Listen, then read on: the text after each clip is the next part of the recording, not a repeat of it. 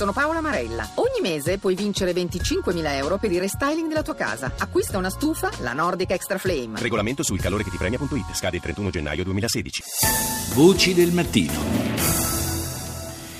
Parliamo di lingua italiana, quella che si sta svolgendo è la quindicesima edizione della settimana della lingua italiana nel mondo e il tema prescelto quest'anno è eh, Italiano della musica, musica dell'italiano. Do il buongiorno al nostro ospite che è il eh, professor Luca Serianni, docente di storia della lingua italiana all'Università La Sapienza di Roma e vicepresidente della società Dante Alighieri. Buongiorno.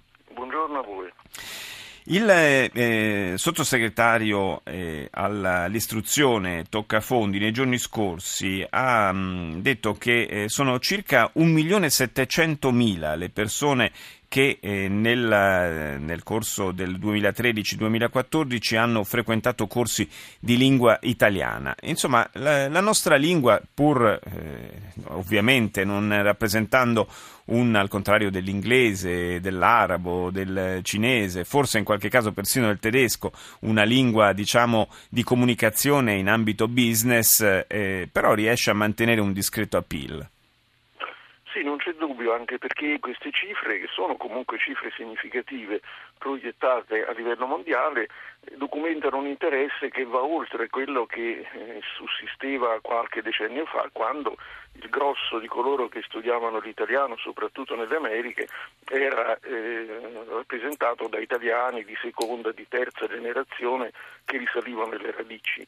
Questa componente c'è ancora, però c'è una componente più vasta di persone così interessate all'italiano anche dal punto di vista proprio della cultura. La musica da questo punto di vista è un vettore importante anche proprio per quanto riguarda la musica pop, non solo la musica classica, storica. È un meccanismo che noi italiani conosciamo bene, insomma, quanti di noi hanno avuto il primo approccio, per esempio, con la lingua inglese proprio attraverso i testi delle canzoni pop rock, no?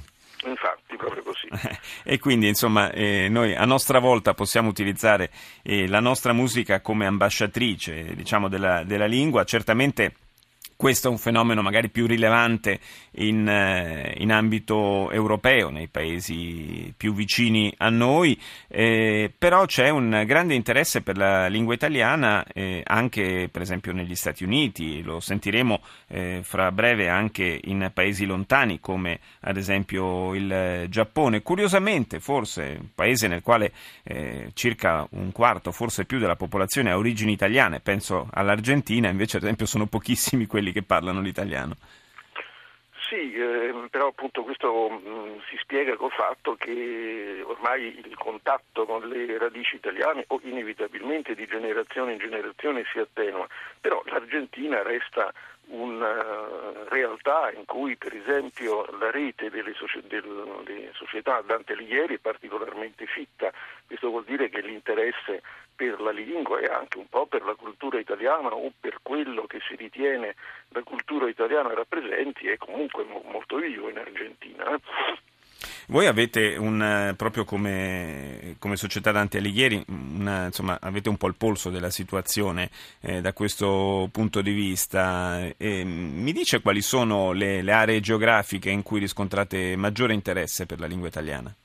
Direi l'America meridionale, mm. resta l'area assolutamente privilegiata. Poi ci sono eh, zone molto promettenti che sono l'Europa orientale, dove ci sono tradizioni di rapporti con l'Italia che possono risalire molto indietro nel tempo e il bacino mediterraneo. Poi ci sono singoli esempi di interesse per l'italiano che contano poco dal punto di vista numerico, ma molto dal punto di vista simbolico. Quando qualche anno fa Dante ha aperto una sede in Mongolia, ovviamente non è perché ci fosse, ci potesse essere un grande interesse per eh, l'italiano in Mongolia, ma perché un certo esiguo ma significativo gruppo di persone che studiavano canto sappiamo quanto è forte la presenza della, di tenori, soprani, soprattutto nell'estremo oriente, sì. volevano ovviamente eh, studiare l'italiano che è a tutt'oggi indispensabile per intraprendere la carriera di cantante lirico. Grazie al professor Luca Serianni, docente di storia della lingua italiana e vicepresidente della società Dante Alighieri. Le auguro una buona giornata e saluto Giorgio Amitrano che è direttore dell'Istituto di Cultura Italiana a Tokyo. Buongiorno. Buongiorno, buongiorno, a voi. Dunque parlavamo eh, del, dell'interesse eh, per la lingua italiana in Estremo Oriente, un interesse che è legato eh, probabilmente a filo doppio, potremmo dire, con eh, la passione per eh, la musica, in particolare per la musica lirica. Dunque eh, certamente il tema della settimana della lingua italiana nel mondo di quest'anno, che lo ricordiamo è Italiano della musica, musica dell'italiano, è un tema che in una sede come quella eh, che lei dirige a Tokyo è particolarmente sentito. Sì, sicuramente qui è molto sentito il tema della musica, quindi quest'anno eh, è un tema particolarmente adatto anche alla nostra situazione locale. Però devo anche dire che l'interesse per la lingua italiana in Giappone è, sta oltre i, i, confini dell'interesse per la musica, perché sono veramente moltissime le persone che studiano eh, italiano qui in Giappone e quindi non si può pensare proprio che tutti siano eh, appassionati di musica, ci sono anche altri elementi di attrazione sicuramente. Per esempio? Ma per esempio piace molto dell'Italia eh, l'aspetto estetico in tutte le sue varie declinazioni, quindi eh, c'è grande, un grande amore in particolare per l'arte rinascimentale, però in generale le arti visive, il, il design, il cinema, ehm, insomma le, le, piacciono molto le automobili italiane, piace il calcio, sono tanti gli aspetti che attirano eh, la moda, eh, la moda anche sartoriale. Sì. I giapponesi sono molto attratti non soltanto dalla moda, quella del, dei grandi marchi, ma anche dal, dal, dalle forme più artigianali, tipo la, appunto la sartoria. Sì, campi nei quali abbiamo una grande tradizione. Certo, noi qui in Italia, travolti spesso, direi quotidianamente, dalle, dalle eh, dagli orrori di certa cronaca, insomma anche oggi i nostri giornali ne sono pieni, eh, forse perdiamo un po' la, anche la, la sensazione, la, la dimensione di, di, di bellezza di questo paese che è più percepita forse vedendolo da fuori.